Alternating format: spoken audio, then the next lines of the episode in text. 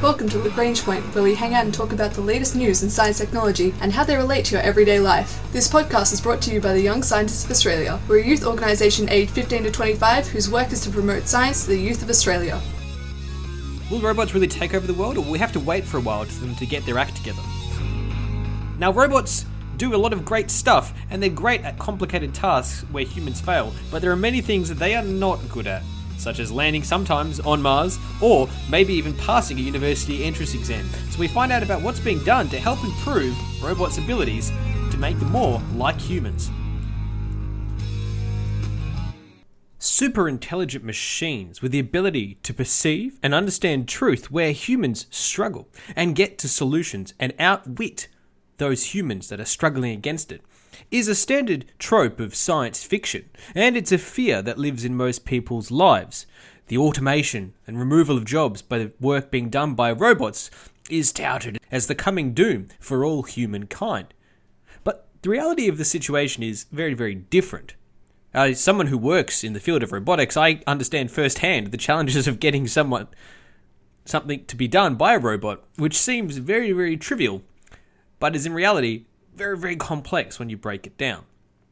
And certainly there are areas of the economy where robots are doing fantastic work in automating processes that were otherwise manual. But sometimes humans are the best and cheapest and most effective or efficient solution to a problem.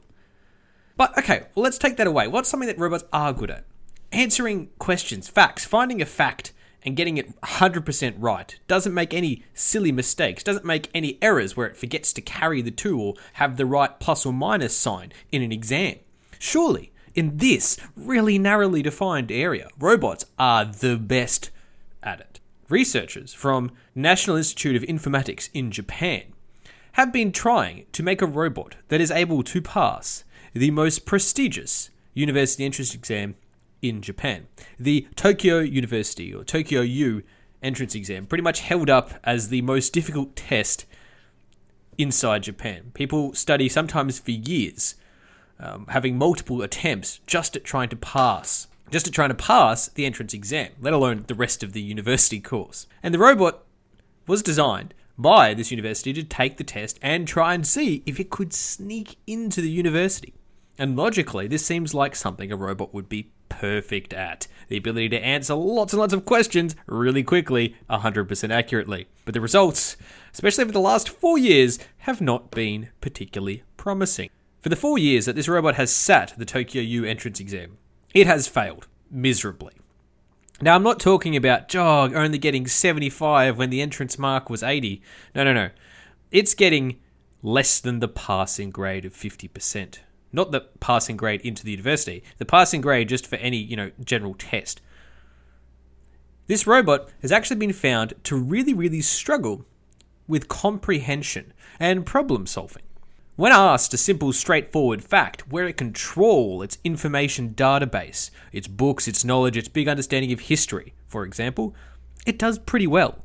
It scores okay in these history type questions and it gets about a 60% pass rate. When you ask it uh, a more challenging question that involves some comprehension and then application of different methods together, the robot really, really very quickly falls down.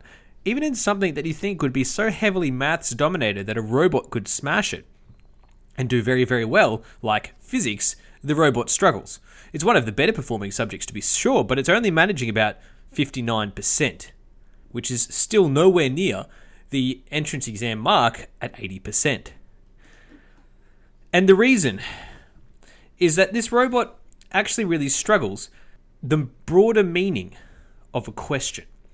And the when you don't understand the broader meaning of the words on the paper and have the ability to tie it in to the rest of other areas of knowledge that you may have and undertake problem solving skills, then you really struggle. And that's one of the big challenges with artificial intelligence and robotics in general. There's a lot of nuance and there's a lot of crazy and creative connections that our brain makes in order to solve problems. It's not just a matter of saying A equals A and writing it down on the piece of paper because you know the right answer. Examinations, and by proxy, life, is a lot more complex than that. Is averaging so far, it has been improving. Uh, the first year in 2013 it ran, it scored 45%. Then it scored 47, and this year it scored 57 overall, which is which is pretty good. Um, now the stand score this year was actually lower than 57, so it had been improving for a while, but now has gotten worse. But keep in mind this pass mark is 80%. Now, it's a bit of a little funny question and a good way to test the intelligence of an artificial intelligence. But the problem is that when you look at a problem like this, the test should be the easiest thing for a robot to pass. A real life situation where it's not really clearly and narrowly defined like a question is on a test paper should be one of the more easier challenges. Which just goes to show we have a long way to go before artificial intelligence is able to really be truly surpassing humanity. And even then, there are some areas where artificial intelligence and automation simply can't do because the creativity and the problem solving skills of humanity are a much more efficient computer than what even a computer can manage. So, next time you read a story about how automation is going to doom all of humanity, remember that you can outsmart a robot on a test. It is possible because you possess the ability and one of the best biological machines ever made the human brain.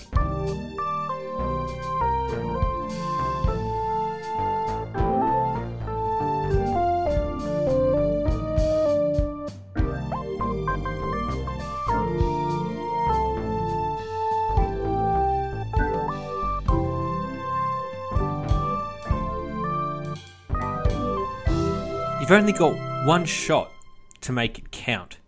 And despite years of hard work, planning, preparation, it all comes down to one pivotal, final moment where all that effort, all that engineering, all that money and time has to yield results. If it does, success, glory, honor. If it doesn't, lots and lots of heartache, pain, sadness, and frustration.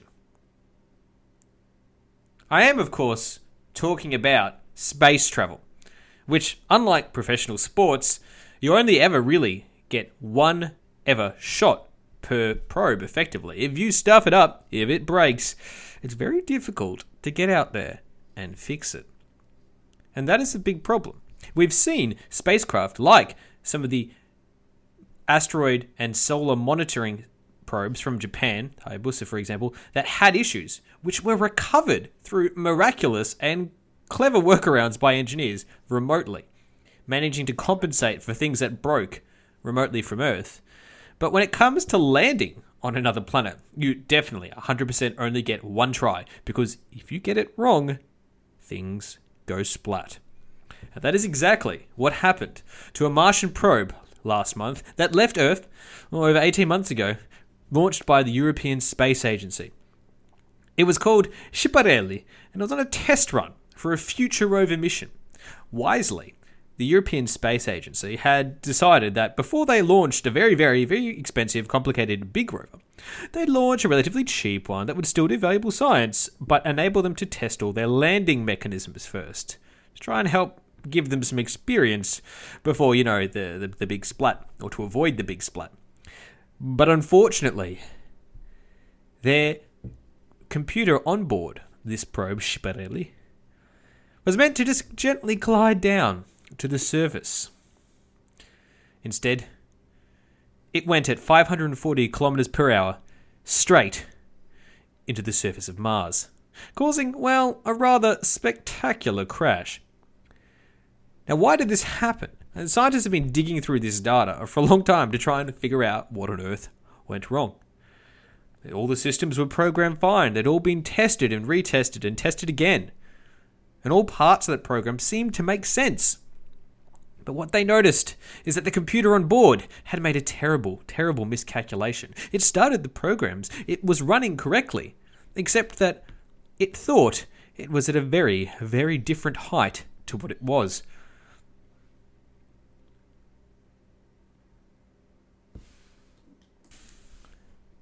In fact, it got prematurely excited about this whole situation. A, a sensor, a key critical altitude sensor, basically maxed out far too soon for a number of different reasons. But the problem was that this altitude sensor maxed out, and the space probe went, oh, oh, oh, I'm very, very close to the ground. And so it deployed its braking system, its braking thrusters. It launched its parachute. And it did this because it thought its altitude was in the negative, as in it had already gone through Mars. And so it freaked out uh, and launched after that the parachute, the back shell that launched off the heat shield, fired the braking thrusters, did everything. You know, it thought it needed to do to make the emergency landing happen. But the actual robot itself was 3.7 kilometers above the surface of Mars, nowhere near that emergency danger zone crash time that it thought it was in. And this goes to show that all the information, all the programming, all the fantastic algorithms and super smart startup technology that you have, if you take garbage in, you will get garbage out. Because that is what happened on this space program's launch. They sensed that it was reading malfunctioned for whatever reason. And that, in turn, that simple mistake there on one reading value propagated through the entire process. And all that intelligence 230 million euros of complicated electronics, programming, hours of engineering and research to get to this point were, in the end, for naught. Those parachutes, that protective heat shell, nine thrusters that were meant to gently cushion the lander to the surface, all did their job, just at the wrong time and in the wrong place. And all that meant was, at the end of the day, this robot became a crater on Mars. Now, there is still useful science that this mission can do. There's still an orbiter in orbit around Mars that can do some useful research. And the ESA team, the European Space Agency, have learnt a lot about landing mechanisms through this unfortunate mistake. And it's not the first time that something like this has happened. Other probes have been lost before. For example, the space probe that launched far, far beyond its target because someone forgot to tell half of the scientific research team that they're working in imperial units, not SI metric. So sometimes simple mistakes can cost us, not only for human error, but also for robotic error.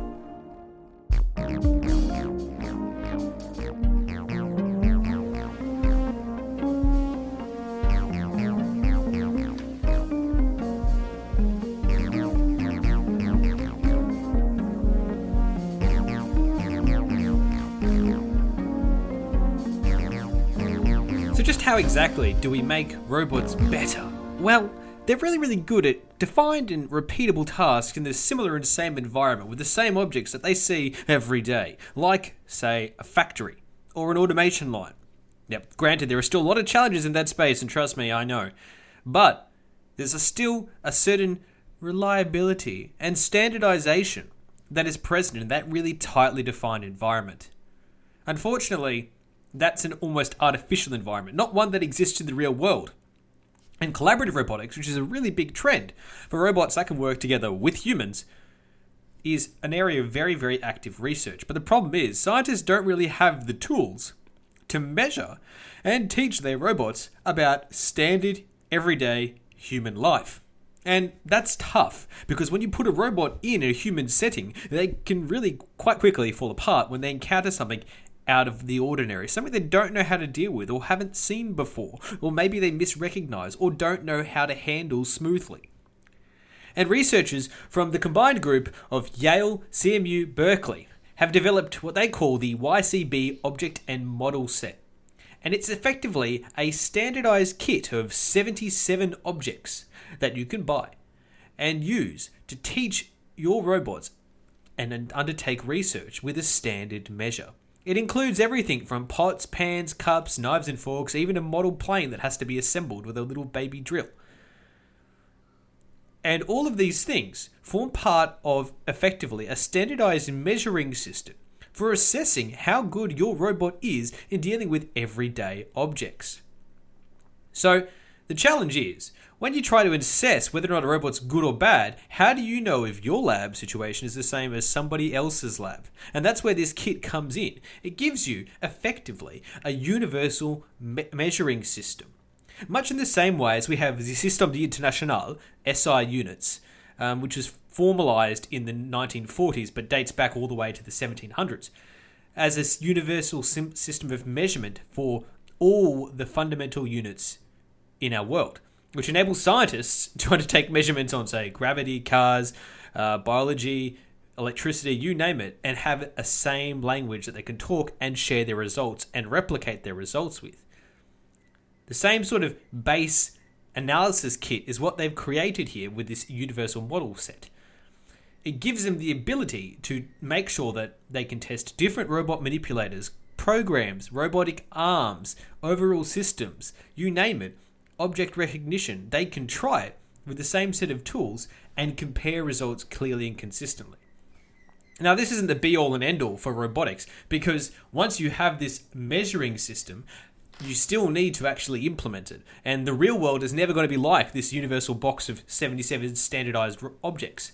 But it's a starting point and enables researchers to share results more efficiently and understand how to improve more quickly. So, robotics has a long way to go, but standardization will definitely help us get there faster. This has been the Young Scientists of Australia's podcast, Lagrange Point. Making a standardized kit to assess robots, plus robots not being particularly good at university exams, and we found out why exactly one robot on the way to Mars had a bit of a miscalculation. Our ending theme was composed by Audionautics. Head to ysa.org.au for more information about the Young Scientists of Australia.